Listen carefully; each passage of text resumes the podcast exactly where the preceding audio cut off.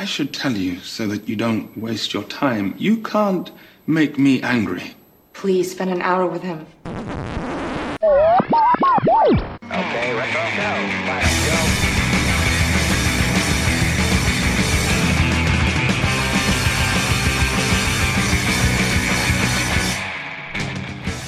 Hello and welcome. Welcome and hello. This is Wait You Haven't Seen, and it's a show where we talk about movies, and specifically, we talk about a movie at least one of us has never seen before. I'm your host, Travis, aka TV's Travis. This is episode number 81, and the film this week was 2005's Serenity, based in the Firefly universe. Joining me, because he had never seen it before, is Alex Albisu. How you doing, Alex? Oh, I'm doing great, man. Thanks. God, I, I get, I I feel like I end up with so much shame coming on this show because everybody's like, "You haven't seen what?" you know, first it was Die Hard, and then it was well Training Day, but you know, there's that, and then Serenity, and what we'll talk about today is is my journey up to this point, certainly. But I'm Right. happy to be here because uh, you know, I got a lot of I got a lot of things on my mind about this one, Travis. yeah. thanks having So, so you had not only had you not seen Serenity, you just saw Firefly for the first time like a month ago. right? Yeah, and uh, I might as well jump into my reaction of Firefly in general. Yeah. Why in the world had nobody told me that this was right up my alley? Like, why didn't anybody tell me? I blame I blame everybody except myself. I'm not going to take credit for this. No, actually, in all honesty, I, I am quite upset at myself for not introducing myself to this universe uh, sooner because I found out what my thing is, and it was further solidified by watching The Mandalorian. It is Mhm. space western. Oh, yeah. Space western is my deal, and I love my deal, and I want more of it in all sorts of aspects of uh, of media and entertainment. And um, Firefly gave me all that and then some. And then they didn't end up renewing it because uh, who is it? Fox, NBC Fox. It was Fox. Uh, yeah. So Because there's some butts. right. So Terrible idea. to give people kind of a baseline for the you know seven other people that have never heard of this before if you're listening to this show you're probably nerdy enough that you are into it but firefly was a short-lived tv series back in 2002 2003 um, ran on fox they produced 14 episodes this show was doomed to fail from the beginning so 14 episodes were produced 12 were broadcast so they didn't even broadcast two of them they showed them out of order and they would show them at different times, like different time slots throughout the week. So for a couple of weeks, it'd be on Tuesday night, I think, or Thursday night. It ended up on Friday nights, and then they canceled it. So it was doomed to fail. But it had a rabid fan base. And when it came out on DVD, probably a year later, it just went like gangbusters. So much so that a feature film got made. There is there is no reason this movie should exist. This is a uh, a feature length, uh, medium budget, a thirty nine million dollar budget in two thousand five, film from Universal Pictures, based off of a failed television series. Like it shouldn't exist, but it does, and it's amazing. yeah. Um, when you mentioned that you were watching Firefly for the first time, I got excited for you because it reminded me of the feeling I had. So I didn't see this when it ran on air. I remember seeing promos for it, but it was always moving days, and I just I didn't catch it. In 2004, a friend of mine had the DVD. He's like, "Dude, you got to watch this," because we were talking about sci-fi and, and all sorts of stuff. I took the DVD home. Within a 24 hour span, I had watched all 14 episodes. I couldn't stop, and I was I was hooked. And so when this movie came out uh, in 2005, I was there opening night, and I saw it uh, I think three times in the theater. Like I just I couldn't get enough of it because you're right. It's that space western. There's something Yeah. and this isn't the first space western or even a sci-fi show with western elements. I mean, the original Star Trek series is very much a western TV show set in space. Yep. Totally. But this has both aesthetics melded so well. There's so many little details they do in Firefly and Serenity that I just absolutely love and makes this world feel real and lived in. There's Yeah, of my- costuming things that are just Oh yeah, and, and I was gonna say one of one of my favorite things that they did, and it's and it's very subtle, but they took, um, and I forgot the exact name of what they refer to it as in the show or in the lore of the show, but the convergence of Chinese and U.S. Um, sort of cultures kind of coming together, creating one super culture, and how they were able to fit in like curse words and stuff in Chinese or Mandarin, and and you know not be able to, you know, get get anybody on their back for that. That was kind of clever. But the the aesthetic of the show between that between mixing it with some of the western elements of the revolvers like the reused revolvers that happen to shoot lasers and the vehicles the buildings that looked like they were out of something in you know the golden age of hollywood western and then you had these you know futuristic elements some some cyberpunk feels here and there. Yeah. i loved everything about that and that immediately drew me in. But beyond that i think what drew me in was all, all the characters. I think this is a really uh, this is very much an ensemble cast. Like i knew going in that nathan fillion was a part of that alan tudyk was a part of it uh, but i didn't quite anticipate how much i would grow to love all the other characters especially Yes. kaylee kaylee's like one of my favorites i love Mhm. her to death um, and people like the shepherd i thought he was great Oh yeah. um, gave me a, a lot of appreciation for various types of characters that kind of fit into this western model a bit more so very much enjoyed the the the series and it it breaks my heart that they didn't keep it going man sucks Yeah, so I, Totally I have sucks. some thoughts on that that I want to share, but I want to save those towards the end. okay But a few things. One, what I love about the aesthetic of this is it, some of it you know was born out of like cost cutting, right? And keeping the budget of the show low. So you set stuff in these like frontier towns and it lets you do a sci fi show, but it's an easy setting to have because all the all the moons are getting terraformed. So they're all going to be these like plains looking things. So you can have similar sets all around. So it just it's less expensive to film that. Things like all of the weapons are standard looking or just slightly modified looking pistols and you don't actually have really any laser blast so much they're shooting projectiles but they sound they just tweak the sound and so the sound is uh, another layer that gives you something that gives like this world a different feel. And i mentioned costuming and there's little costume tricks. Like in the movie here the f- opening scene you see that uh, that doctor and he's got these like stripe pieces on his shirt that holds his tie in place. And it looks so different from you know Mal's jacket or the shirts that Jayne wears and how they have like they created these pop culture things that make the world feel real and three dimensional and then you have you know all your characters are very archetyped characters but they don't they're not two dimensional at all and I do think that this is a movie you can watch without having seen the series and really enjoy as a good space western style of movie. However, if you watch the series, and especially if you watch the series before you see the movie, it just like gives it so much more depth and there's so many more layers that you find out because you have connection to all these characters. And that Absolutely. they and that ensemble is what drives it. That, those nine people stuck on that ship are what makes it work. Yeah. I I think that shows that tend to do really well for me personally are some of those ensemble shows. I think of shows like um even uh some of the sitcoms out there. You think of Brooklyn Nine Nine that I really enjoy that show. Um The Office, Parks and Rec, you know, some some of these shows that it's not just about the single person, it's about kind of a variety and that and that for me really helps with with the narrative. So I agree. Yeah, absolutely. And um, so you mentioned, you know, knowing Alan Tudyk and Nathan Fillion. So this was sort of my introduction to them back in. I saw this the the first time I watched Firefly was 2004. So Nathan Fillion had been around for a little bit, and I'd seen him in like I think he did a couple episodes of Buffy, and he had been in something else. Like, so I I sort of recognized the face, but I, I had no idea who he was at the time. So this was my introduction to him. This was my introduction to to um, Alan Tudyk as Wash. Um, this was, I think, pretty much uh, Summer Glau's breakout role. Uh, she had maybe done one thing before this, but it was like a small one-off. Um, and I think when they did the show, she was only 18. And Yeah. then Morena Baccarin uh, as Inara, this was where I found out about her. And then, you know, a few years later, she's doing V, and she's all over the place now doing um, like Deadpool. Deadpool, right? Yeah.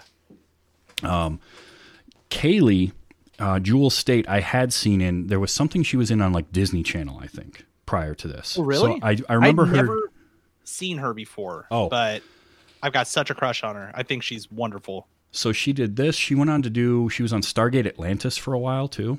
oh, Um, really? Okay. but I, you know, this was I, so it was one of those where I'd seen her before, and then I was like, oh, I recognize her. Okay, cool. I had no idea who Gina Torres was at the time, um, but she had been doing some things prior to this.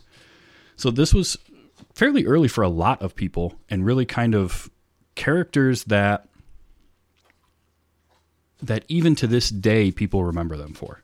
Like fans of mm. Firefly remember all these characters. There's there were Firefly conventions. I've seen photos of people getting married at, at like a Firefly wedding. I mean, it's the the fans of this this world are insanely rabid. Yeah. And I love that. I love that this show and this world like created that in people because again, this is a movie that shouldn't exist and it's because of the Yep. fans that it does and and it gave them the chance to close out the story because really when you when you watch everything end to end, you realize that this movie is the end of the story. Which kind of breaks my heart a bit. But It yes, does. yes, it, it it does wrap things up nicely. It felt like, um, it, it felt like there were times where I could see the story kind of moving along. Like, what's River up to now? Or it did uh did you know Mal and um oh god what, what was her name uh, Nara? Nara, yeah, did they end up like getting together? And I I ended up reading some of the hey, what happened afterwards, sort of you know Mhm. lore and maybe it was fan fiction. I don't know if it's actual lore or not, but there were you know some some talks of that, so there is some closure. But I would love to see the continuation of you know not not even just for the sake of these characters, but just the universe in general. I Mhm. thought it was really cool. I could have done without uh, the the phallic looking um, Firefly vessel. It looks kind of like a wiener, doesn't it? Sort of, but it's actually modeled to Doesn't look it- like a firefly. That's why Yeah, it's called a like- firefly class. See, I've never looked at it as being phallic at all. Really? No, The first thing I thought, I was like, "Oh, that's a little on the nose." I mean, maybe that's where my head is at, but um, must be. Actually, I, I wrote know. I wrote myself a note that I love the touch of having the tiny little feet that come out when it lands. that's cool. Yeah. So, because it was Yeah. it was modeled to look like a like a firefly insect. Oh, okay. Um, All right. If they say so. So this was written and directed by Joss Whedon. We haven't mentioned him yet, and this was his directorial debut in terms of a feature film.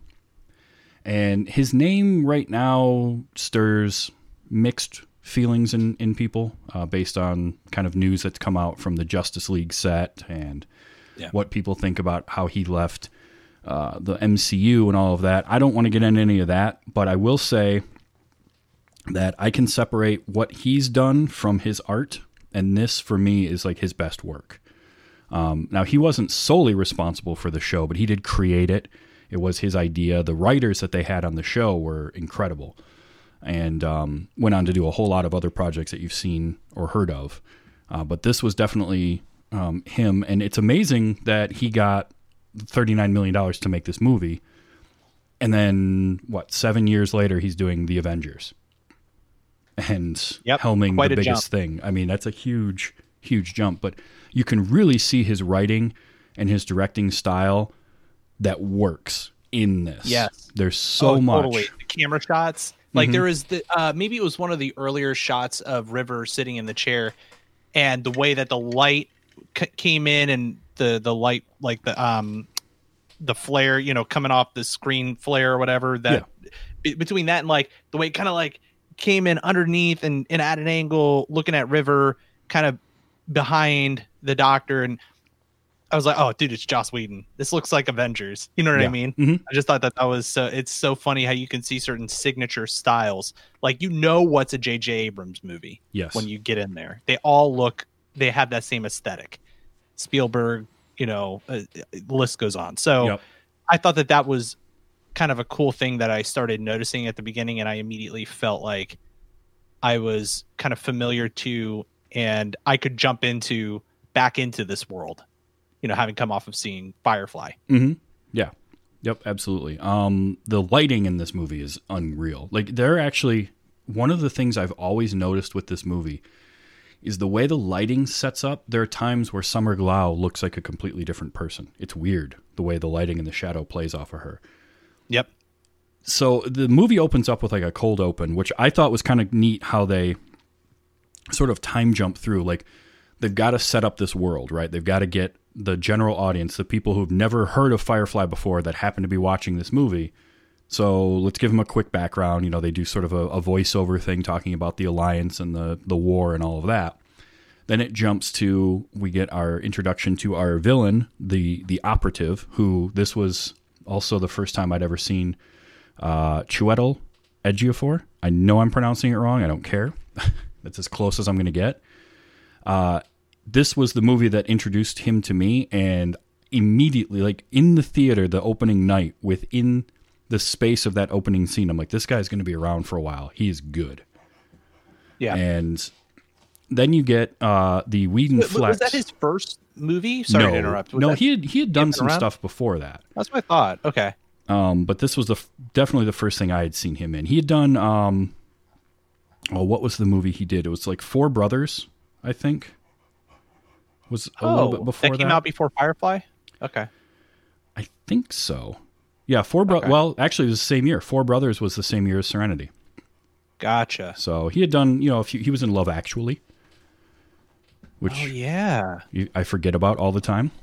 Yeah. Uh, Cool. so, so after that really great opening scene, just gives you everything you need to know about this character in one short scene, and it's got just great like it sets up the whole um, way that he fights and that nerve move that he does to to paralyze people. All of that Yeah. gets set up. Then we get a nice opening credits, and the opening Right. credits are done over a single long take, a four and a half minute long take. Um, technically, it's not a single take. I can see where the cuts were, but that's the film nerd in me. But again, Going down the stairs and yeah. but I think but it was still so seamless Yes. that Yep. it still had that same effect that what was it 1912 what was the name of that 1917. movie? 1917 Yeah. that that film had uh which is spectacular but we're not here to talk about that i think that that was a great way to reintroduce people to the um to the universe I, I do wonder though coming into it from a perspective of not having ever seen the show if people appreciated the lead up up to that point because I was very excited to see those two characters back on screen, you know, Mhm. uh, Mal and, and Wash, and that was great. But it must not have been the same way for a lot of other folks, I could imagine, right? No, I, I could imagine seeing this for the first time, having no Firefly real background. What you're getting is you're just getting a, a nice introduction to all of your main characters. So you've got this single take, it's Mal, and then he gets to talk to everybody. So, like, if you've never seen it before, it's just, hey, here's all our characters, and here's a little bit about them, and plus you get to see the whole layout of the ship. So you're getting a, a good sense of the geography of the ship as well. If, however, you're like you having watched the series or me having watched the series, you're getting to you're getting reintroduced to all these characters. So you have you have a feeling of what's coming, but you still get these great moments. You know, you get Kaylee's in the engine room covered in grease and like patching everything up and trying to keep the ship floating and uh, you know, Jayne is apparently trying to occupy wherever they're going with all the weapons he has and the grenades and it's Being it's a just, wiener as always. Yep. It's uh it it serves two purposes and it does them so well. It introduces you to the crew and it also reminds you who they all are and and what the ship is like.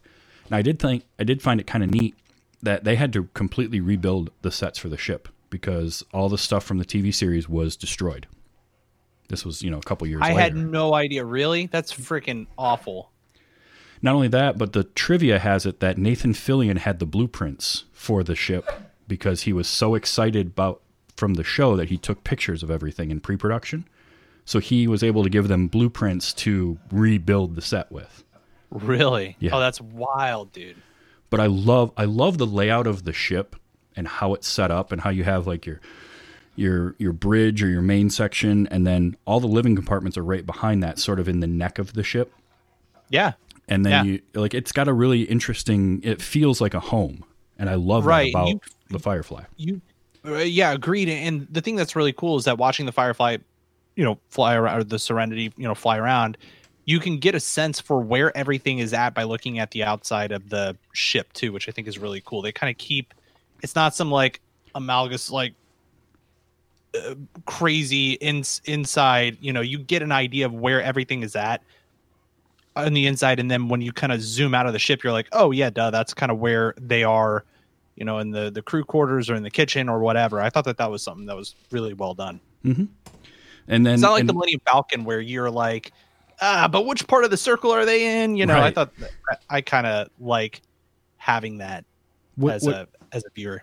Yeah, and what it's also really nice for is then later on when they're um, when River wakes up and she's knocking people out and going through the ship, you have a better sense of what's happening and where people are in relation to her at the time. So you know, hey, shush. you never feel confused about where anyone is in the ship. oh is he sorry He's just being a butt. oh poor boy You go lay down. he down. wants to talk fine. about serenity Um, but that's one of the things I really like is is having a good sense of where things are in relation to e- each other. It's it's good like storytelling shorthand that also um, makes it easier for somebody to watch. So I appreciate when I see that happen. Um, one of the things that the movie did that I really liked because again loved the show, but the movie gave us another aesthetic because we got to see some cities, we got to see some some urban areas yes both both uh kind of border areas as well as Miranda and what you know a good sense of what sort of the central planets would have looked like had we ever been to one. Right. And that was that was a big highlight for me. I think that it reminded me a lot of Blade Runner. Kind of had that sort of uh, vibe. Yeah. Um I was very happy to see it finally. Upset that there's not more obviously cuz I thought that that was like we got plenty of western in the in the series. yes.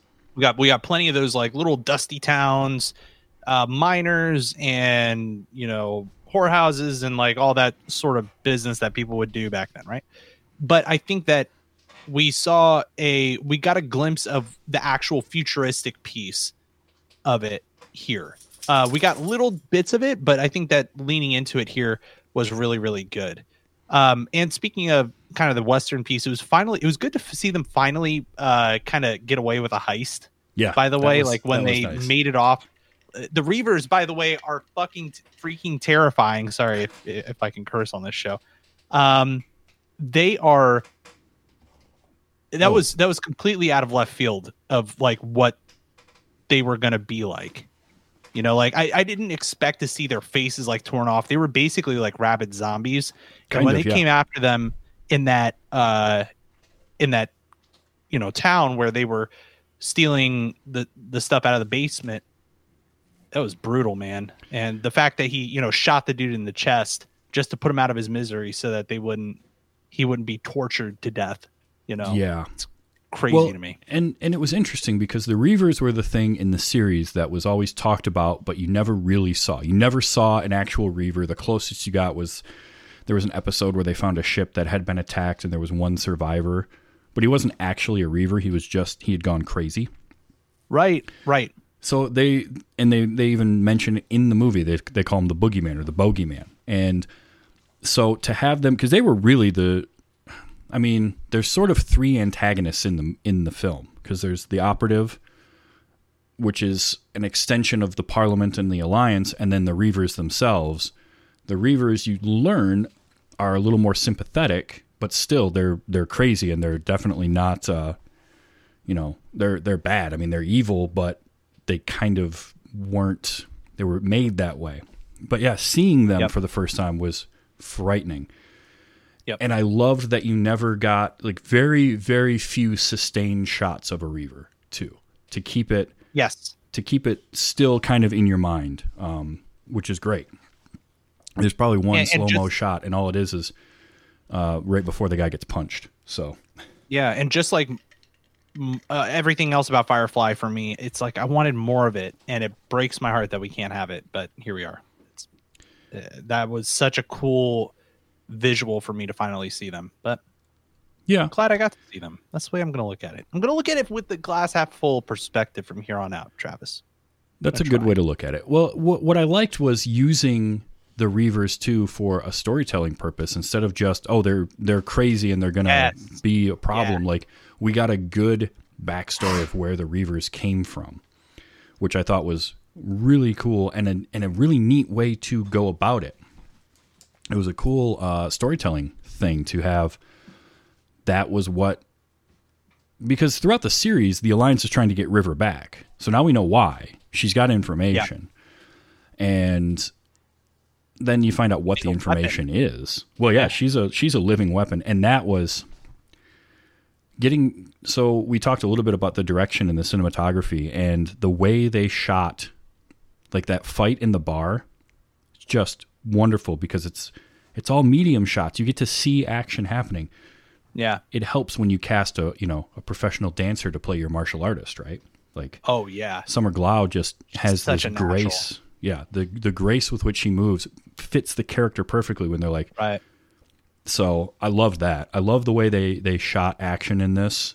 The chases were tense. Um, some of the CG of like the Reaver ship on the planet when they're chasing them as they're leaving that first town. Some of that CG just starting to show some age, but still perfectly fine, mm-hmm. in my opinion. The, So- the CG quality in this movie, I mean, granted, it's got a movie budget, was light years beyond what the TV show had, oh, absolutely. which I was I was so happy to see them. And and one of the things that I read was that they actually did slight redesigns on the Serenity because of you know s- some of that technology now, but Mhm. uh, it was it was great. The visuals were great. I think for that time, especially. Oh, definitely. The only thing I wish we could have seen is I loved the concept in the series that the capital ships from the Alliance just looked like giant floating cities in space. And I kind of wish we could have seen at least one of those. I thought that would have been kind of neat. The, Yeah. the that space fight though in the ion cloud at the end of the movie, like in the orbit around Mr. Yeah. Universe's planet, that was cool. That was a really Yup. good scene too, like just well put together. And you know, that's when you All the, finally. um, oh no, go ahead. Go ahead. Sorry. I was just gonna say that's finally when he breaks the operative too. Like you get the first Yes. chinks in the operative's armor, uh, because he just, as Mal said, they're not gonna see this coming, and it's so No. oh that reveal so good. There were so many of them. I know. Again, terrifying. They come in a horde of of reavers. Thought that was so cool. The other thing that I want to point out, and, and there are a lot of uh, my followers on on Twitter too have chimed in on this. It's a show that finally got space battle right. You know, if you think about like the lack of sound, Mhm. um, was really well depicted, and I think that that's something that's like obviously for cinematic purposes and for drama maybe you add explosions. Like star wars spaceships spaceship battles wouldn't be the same without hearing the death star blow up. Oh, absolutely. But- on a new franchise where you have um this ability to kind of toy with that i thought that that was something that was really really well done and really came across in that space scene as well i, I love that Well, what's great about it is like because you know, or at least I'm pretty certain that a lot of that uh, aesthetic was born out of again cost saving. Right? We don't Sure. we show stuff in space. We don't have any sound. It's going to cost us less to produce it, sure and and it fits. And it's it was unique at the time, especially to see a show that that depicted space and sound that way. Mm-hmm. And then you know the nice workaround they use in this is the space battle at the end doesn't actually take spl- take place in deep space. So they're in an atmosphere. There's going to be sound there. So it worked there too. I just love I love the the overall like all those little touches that they have. I remember when I first saw the opening of the uh, the pilot episode, I was confused at first. I'm like, wait, did I did I mute my TV? What happened here? And then I realized no, there's just no sound. They're not they're they're being realistic with that. I love it. right Yeah, I mean, I could go on and on just talking forever about everything that I love about this movie. We haven't even mentioned the other main character or uh, part of the cast, which was David Crum Crumlauf. Is that his name? Uh, as Mr. Universe. Krumholtz. Oh yes, uh, Buddy Buddy the Elf, by the way, from Yes. uh, not not from Elf, but from the Santa Claus with Tim Allen. Yep, he was Buddy the Elf. Immediately, I saw him. Like there were all these like little, like Sarah Paulson was in it, who I'll, was amazing. I'll go even further back with David her, Krumholtz. Uh, David Oh, Krumholtz yeah? was in uh, Addams Family Values. oh, was- okay. If you if you've seen that, he was the little boy that uh, Wednesday has a crush on at summer camp. So Oh, okay. Oh, funny. What year was Um, that? yeah, and uh, Like the 80s? It, it- that must have been a movie in the 80s, right? uh, that was early '90s. Oh, okay. Yeah. Okay, okay, okay, okay. Um, but yeah, he's Mr. Universe. Uh, a smaller role in the movie, but memorable. Um, and I liked the uh, like. There was something about the way they shot the like what's supposed to be a video call between them, where it just Yeah. looked like they just put a box over the camera frame and would shoot that, and that's the video that Yep. they're watching. I don't know why that tickles me still, but I just love that. Yeah, it's they did that back in the original series, you know, Star Trek. So, uh with with some of I I think they did that. Yeah, that that's how they Mm-hmm. would have done the same shots, right? Yeah, I just it's raw, you know, it's a little rough. Um which is cool. All of his his entire command center and the disjointed TVs and how they're not mounted quite correctly and they're all in different angles and I loved that setup. I thought that was cool. The sex doll in the background was a little creepy. When Little she kind of chimed in, it it kind of scared me a little bit. I'm not gonna lie. I was like, oh, oh god. Um, cool concept though. I really enjoyed watching him as well as Sarah Paulson. yeah, When we get a little bit more backstory on who the Reavers are, how they were created, and her acting there, you know, Sarah Paulson. So she's incredible, first of all. Mhm. Second of all, when she gets closer and closer to that moment where the Reavers are breaking in and she points that gun and starts shooting and then points the gun to her head and tries to shoot herself, but then she ends up getting like dismembered and eaten alive essentially. That screaming. Oh, I still like I still hear it, dude, because it was so convincing it really, um, really and her- was. the unnerve that happened up to that point uh that that right there honestly was the most well pro- probably one of the most memorable parts of that movie because of her delivery on that. It also helps that deanna and i are watching Ratched right now. Oh, okay. um and we love her in everything that she does but she's very good in Ratched and uh i was pleasantly surprised to see her there. I thought that was cool. Yeah, this was um I mean, this was 15 years ago too, so this wasn't like it, that's crazy to me too to think that this movie came out 15 years ago. You know, the this movie is old enough to be like a freshman, sophomore in high school now. And you're seeing it for the first time. I still yeah man I mean, where were you 15 years ago that you missed out on on stuff like Firefly or Serenity? Um, yeah, I was I was in high school. See? So there's no reason not to have seen it. Yep, same thing. Yeah, I w- I would have been in 2005. Deanna and I were dating for a year already, and uh, I was a junior in high school, going on to my senior year. Ah, nice. Um, Mhm. oh, and then there were. I also like the twins, Fanti and Mingo, uh, Yan and Raphael Feldman. They're Oh, only in that one scene, but that.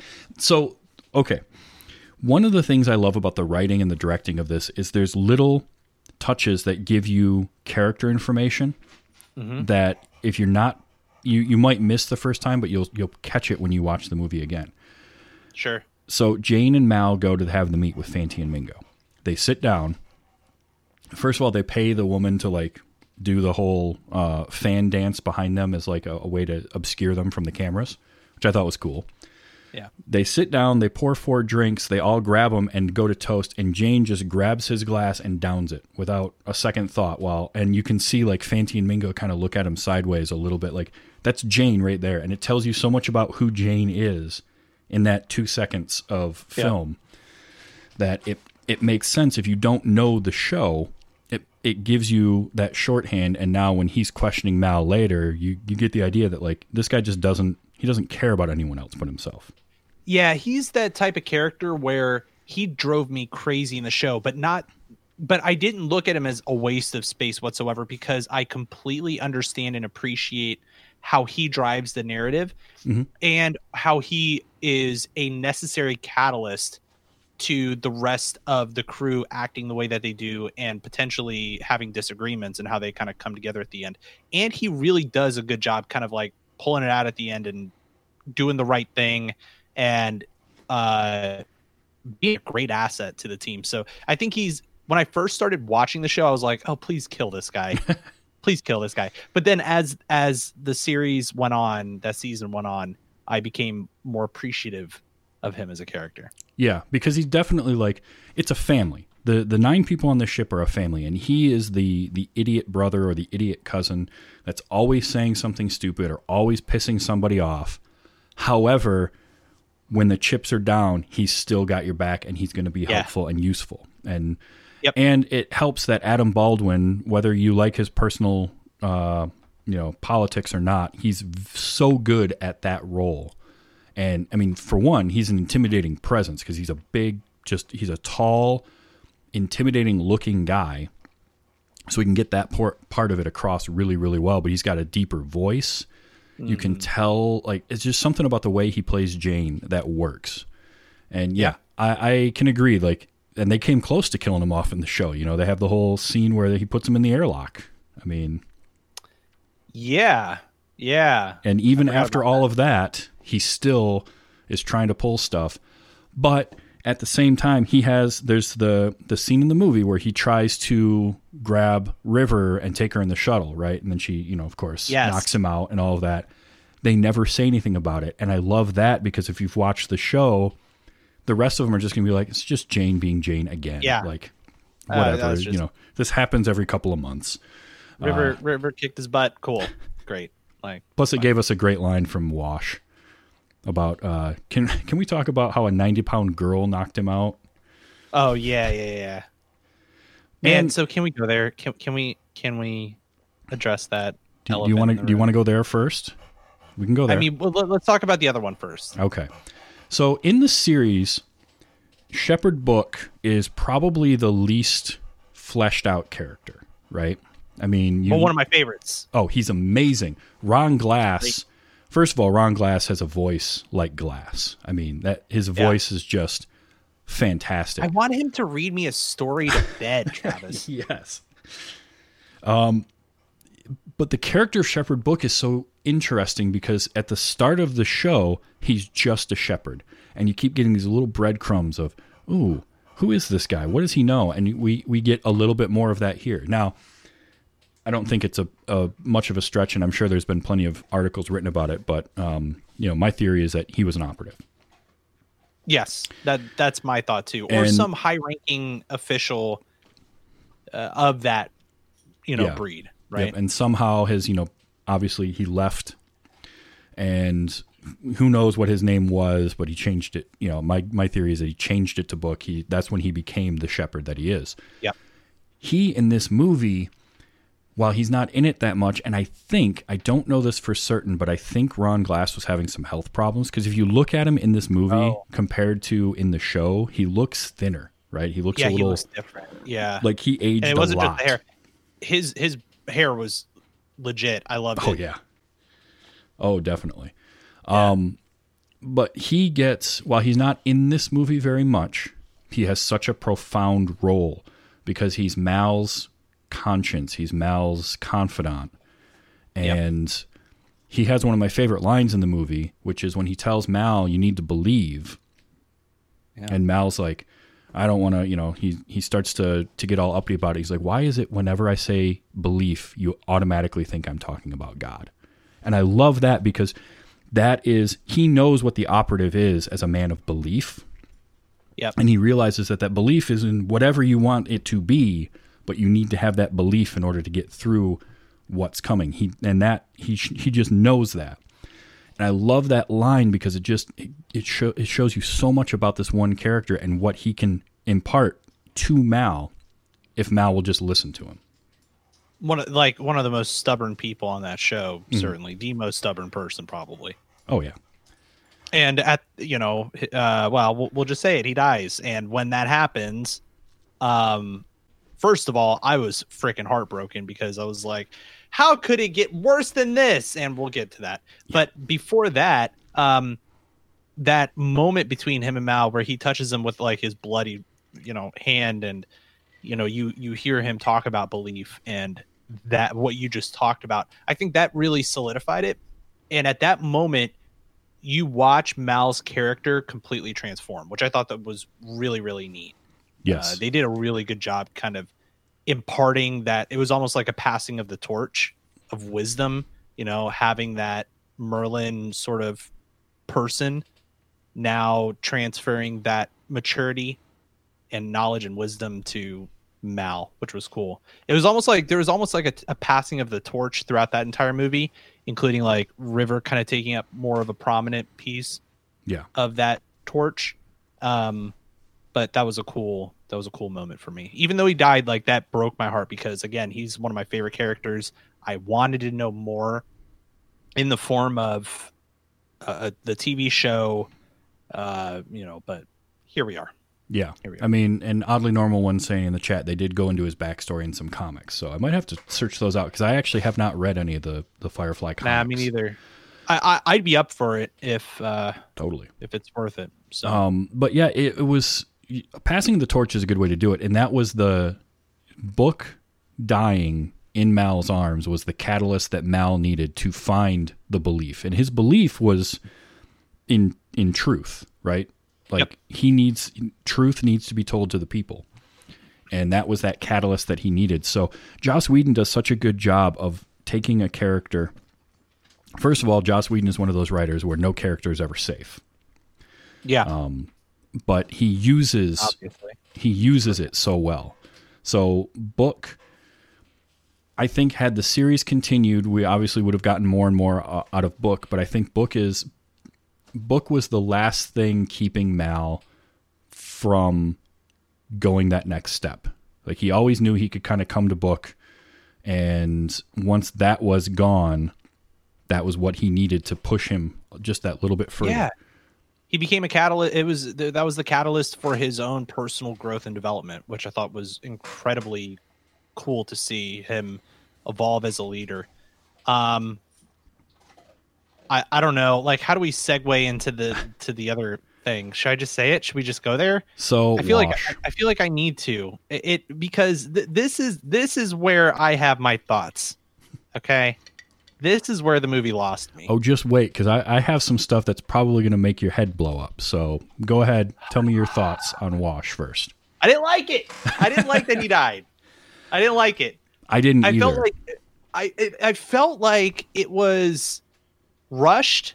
They didn't pay homage to the character and what he meant until like the very very end. But like that moment came and I was like, "What?" I I almost flipped the table. I was that's where the movie lost me. Not to say that I hated the movie or anything. I but it dropped a peg for me from that. Um I don't know. Maybe it's just because I love Alan Tudyk, and maybe it's that. But Yeah. I, I really do feel like there was something missed out as a character to just kind of poof.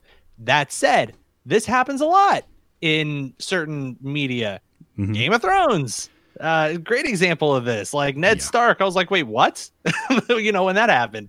Uh, spoiler alert, by the way. Uh, so that honestly, and I tweeted it. I was like, I hate this movie, I, and uh, or something to that. I, I was watching your live tweet stream as you as you were watching it when you I just when you mentioned I'm- book and you were ready to flip a table, and I and all I could think was, oh oh bud, you got like in Yeah. in ten minutes and right on cue.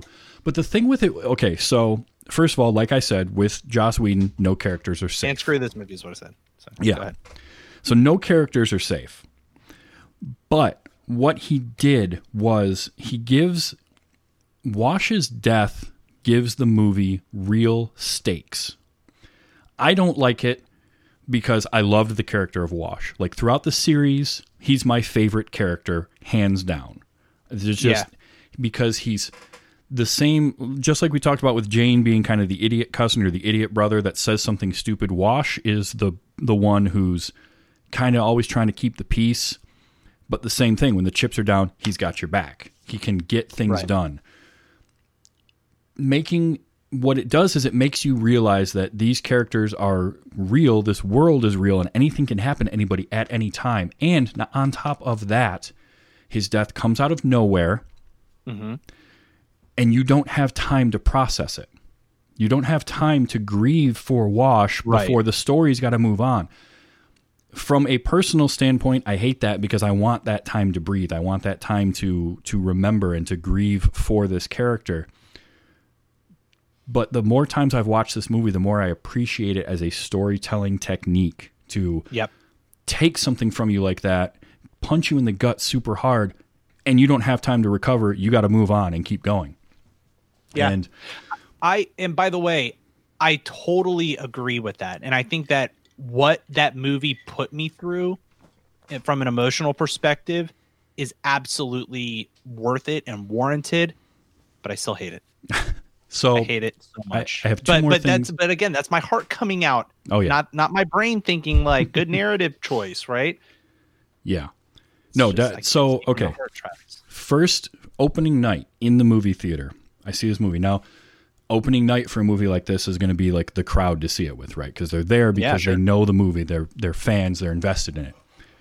I have up until that point in my life, and since then, in the last fifteen years, never had an experience like I did in that moment. There was a collective gasp in the theater that changed the barometric pressure in the room. Like all the air got sucked out of the room. I've never heard a theater that quiet that quickly. So that that like that feeling will never go away from me. I, I just it's it's something unique. The other thing is, and here's the thing that might blow your mind. Joss Whedon called his shot. He told us a few minutes earlier in the movie that Wash was going to die. You're looking at me right now like I'm crazy. Let me When? explain. So, they're on Miranda, and there is a shot where the camera is panning around River, right, as she's having a little mini breakdown.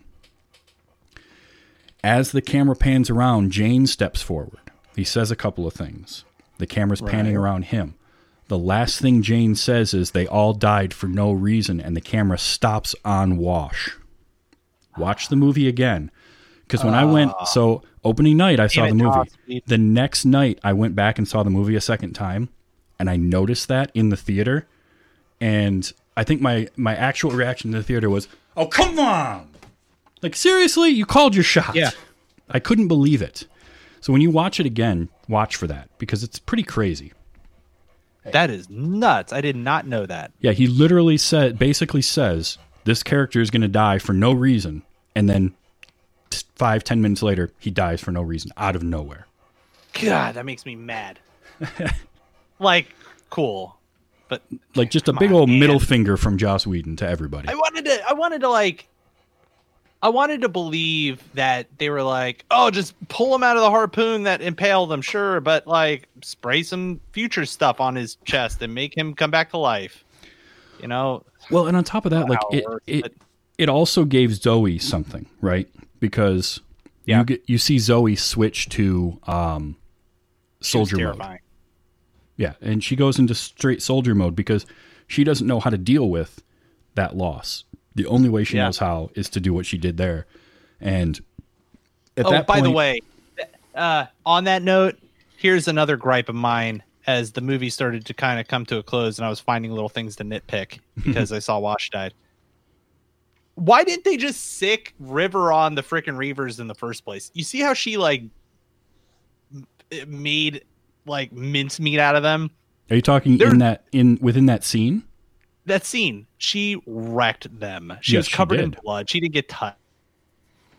So yeah, well, she was having a breakdown at the beginning of it, so she didn't know what. yeah like but she got you know stabbed in the uh uh you know zoe got stabbed in the back um the the doctor got shot you know freaking just if there's a if there's a problem tell the doctor to go freaking take an Ambien and like sit in the corner for a second and chill out.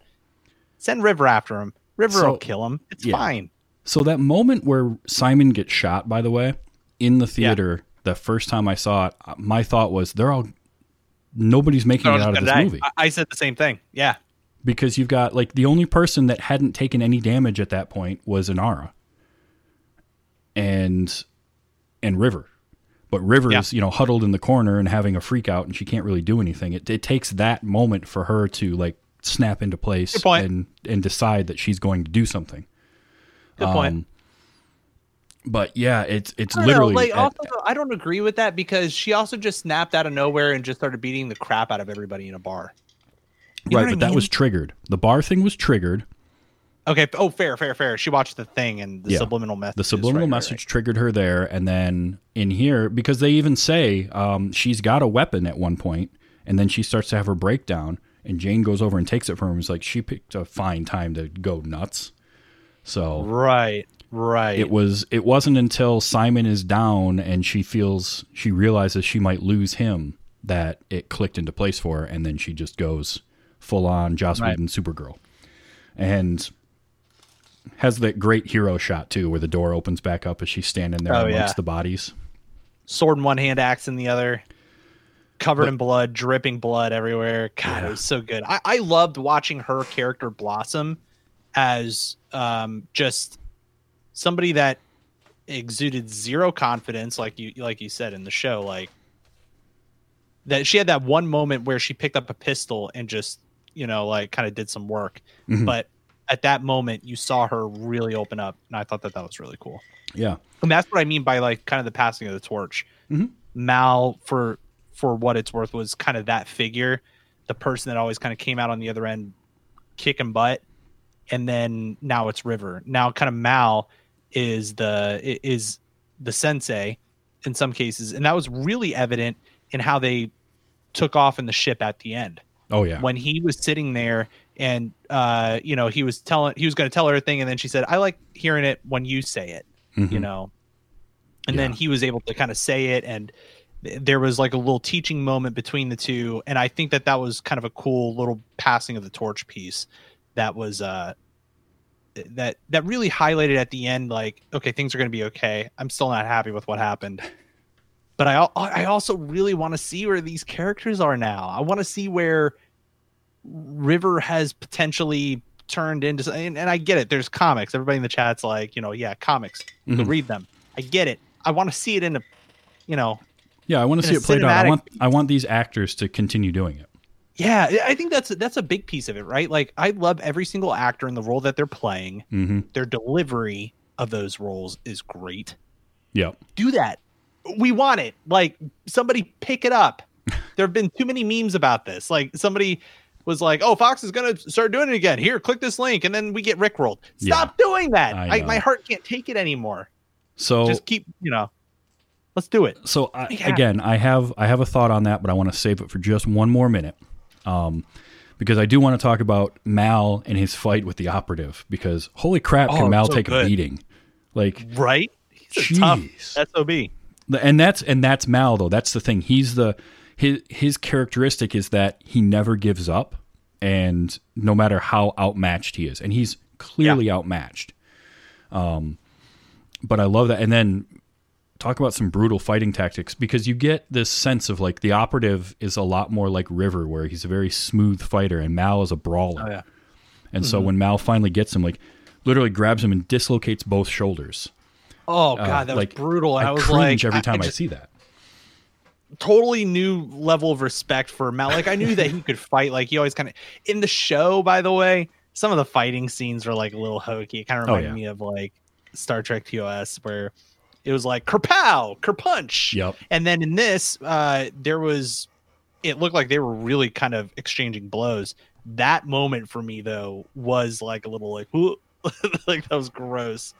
And he just tied him, you know, used his own sword, tied him to the thing, let him watch out that video. Yeah, like he Uh, he he had no intention of ever harming him beyond that. He just wanted to incapacitate him enough so he could show him what you know his truth. What was really happening? Yeah. Yeah. um, and I loved that. All right, so oddly normal one brings up in the chat. Did we talk about the albatross line? Um, no, we didn't, but I love that. That little bit where you know the uh, the operative calls River and albatross, and and Mal's like, oh, you know, albatross was ship's good luck until some fool killed it, and just then in in classic Mal fashion, yes, I've read a poem. Try not to faint. And oh, that's, another thing with this movie. It's like laugh out loud funny. There's some great is, yeah. zingers and one liners in it. All right, so I'll talk about it now. So you you've brought up a few times we want to see more of this story. We want to see more of these characters. I do. I do, but I also don't. And here is why. The show ran for 14 episodes. We got one movie. We've basically got a well put together story. I want more of it, but the fear would be that it's never going to live up to the expectations that we all have for what it could be. Even if you brought back everyone involved, there's just no way they can meet those expectations. And it's sort of this happens occasionally with uh, with popular culture, with music, with with movies, with uh, TV series. Less can be more, and I want to see more of it because I just I love the character so much. But the fear is that it's at some point it's going to deteriorate and it's going to go downhill. Uh, we've Yeah. seen shows come back. Twenty Four came back. X Files came back. They're never as good as the original Sure. And that would be my only worry about it. So it's like yes, but also no. I want more of it, but I don't want I don't want to ruin what is already there. And while I don't think it would ruin it, I just think what we have is so good. I can't like even shows that didn't run for very long but got a cult following. Can you think of a show that where there isn't a bad episode of a series? Like even your Where there, like- like where there isn't one single bad episode, either in a previous life of the series or the new one. just in general. I mean, every general. series Rick has and Morty. Okay, I haven't seen I that, so I can't. I can't talk to it Every single, ep- I've, I'm like on my fifth watch through.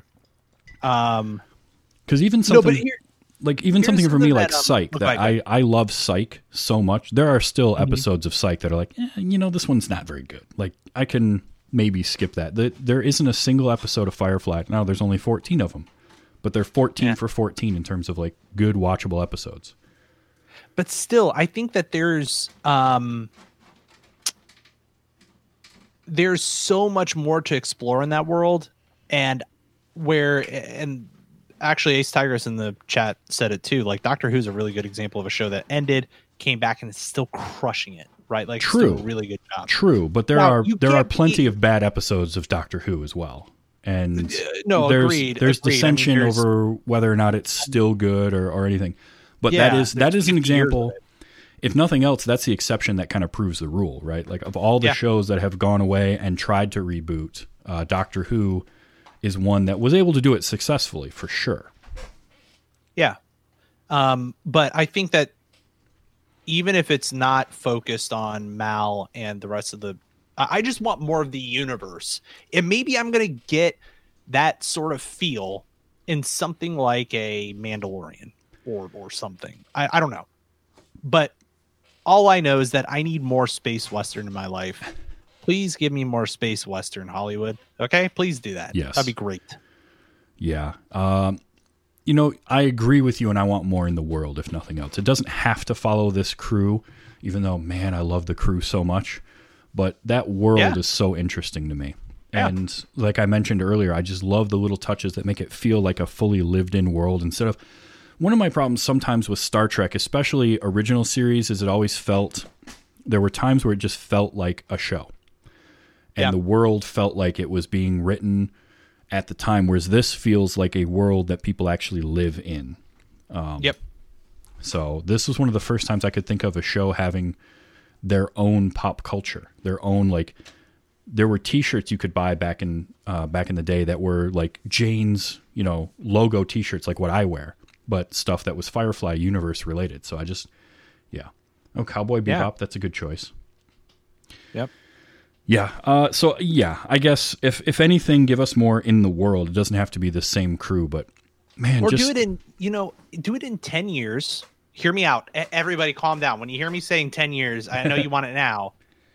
But do it in 10 years okay? Mal's a father and he's got some 20 something year old young buck who's trying to start or, or a daughter you know some kind of uh situation there where they take over the serenity. And then suddenly river is some you know she's a little older now and she's a bit of a badass obviously and she's a little more stable up there because she's had some time to figure it out. Like revisit it when some extra stuff has happened maybe maybe i don't know. That's kind of a cool thought though that uh i started to think more about. Similar to how like and everybody has an opinion about star wars i'm fine with it so i'm just going to use it okay save your emails you're when you think about like all the time that passed between um, Return of the Jedi and you know Force Awakens, Mhm. stuff happened, and you re-entered this world, and it's very familiar. But you know the Millennium Falcon came up, and then you know Han Solo walked in it again, and you had that feel when that happened. That can something very similar could be done in this universe, not verbatim of what I just said, but you know something similar.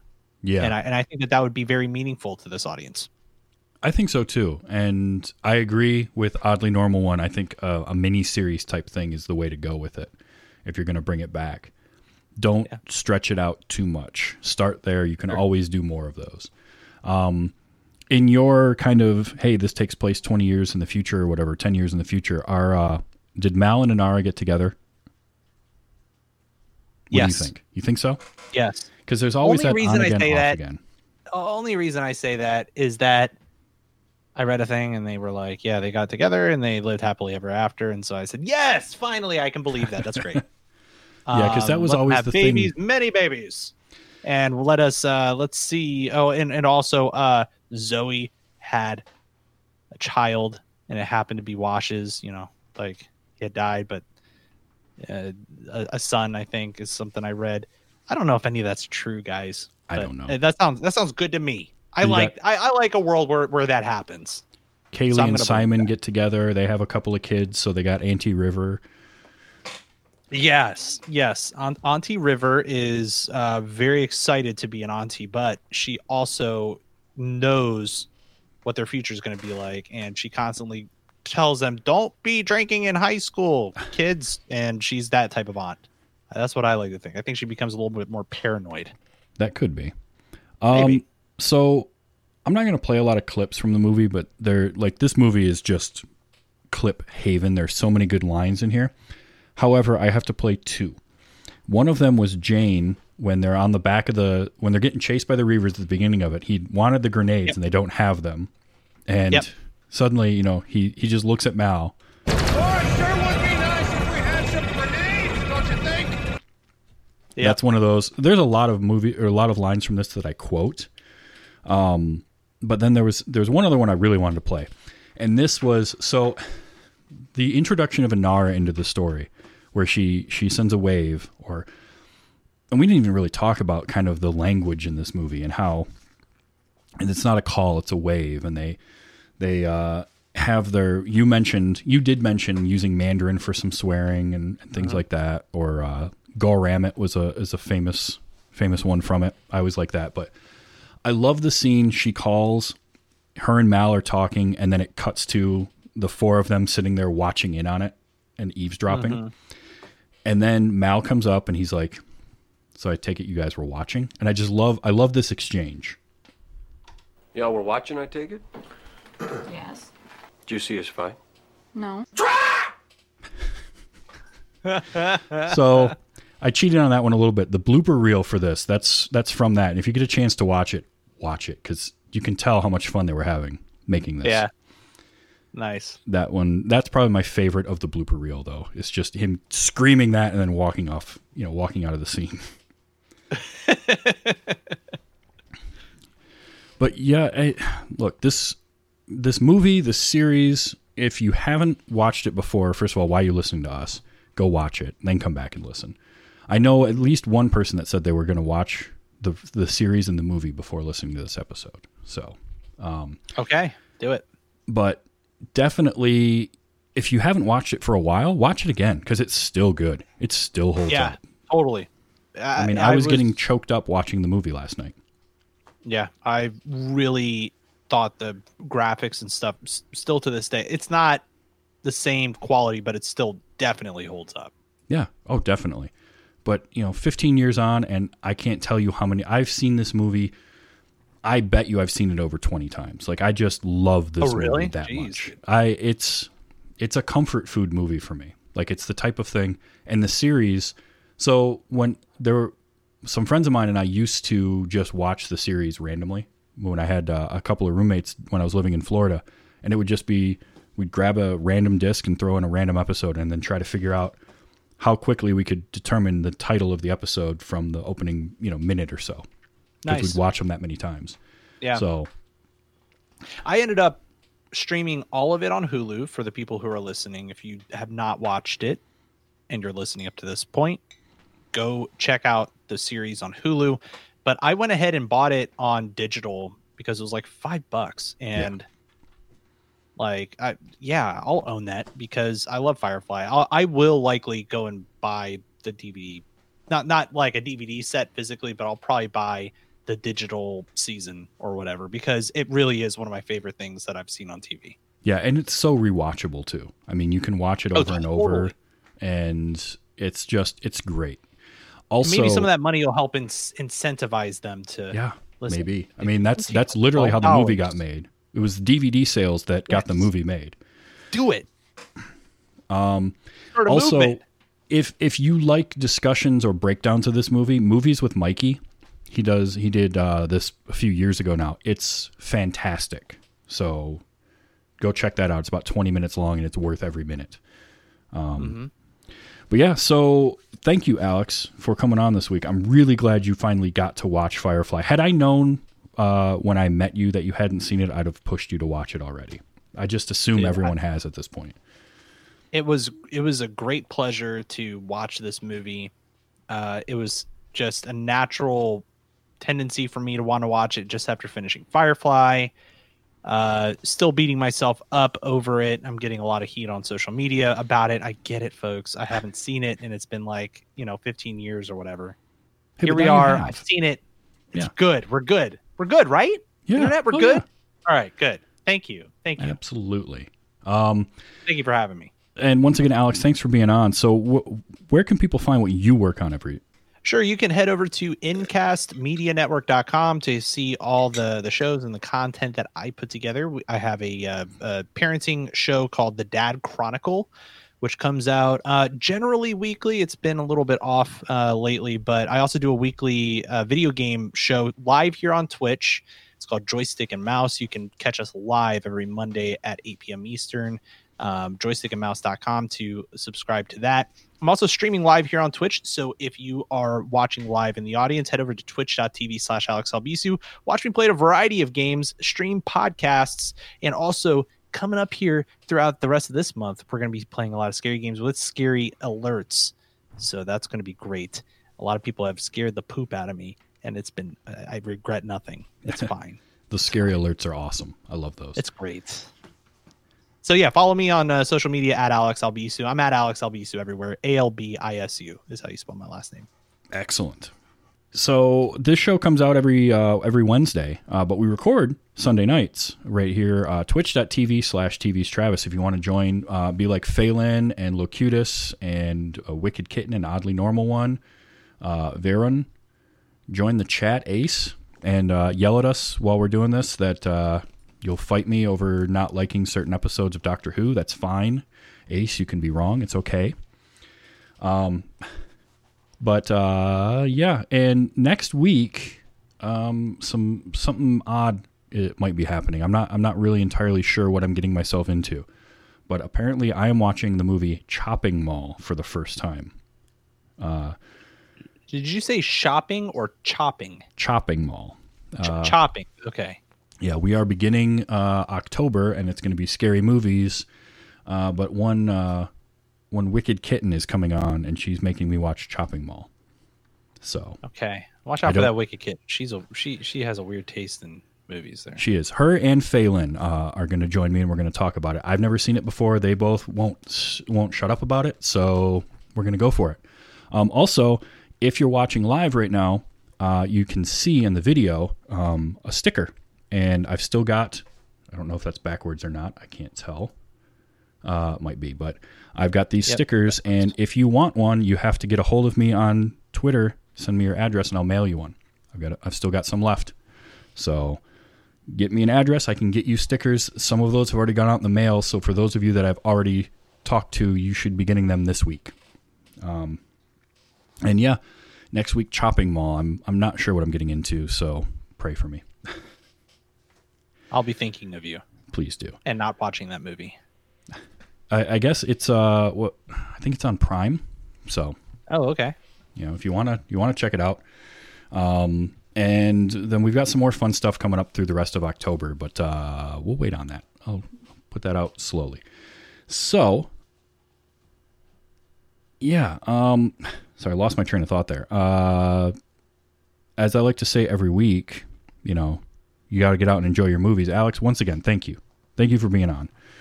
And be excellent to each other because this has been weight you haven't seen. Go watch Serenity. Thanks, everybody.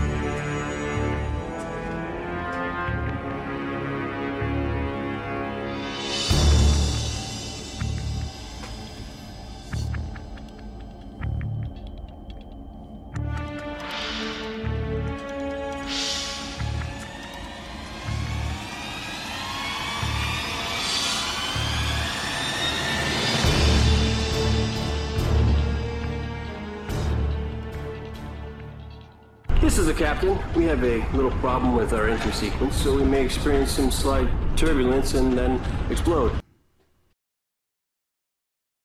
Diamond Club hopes you have enjoyed this program.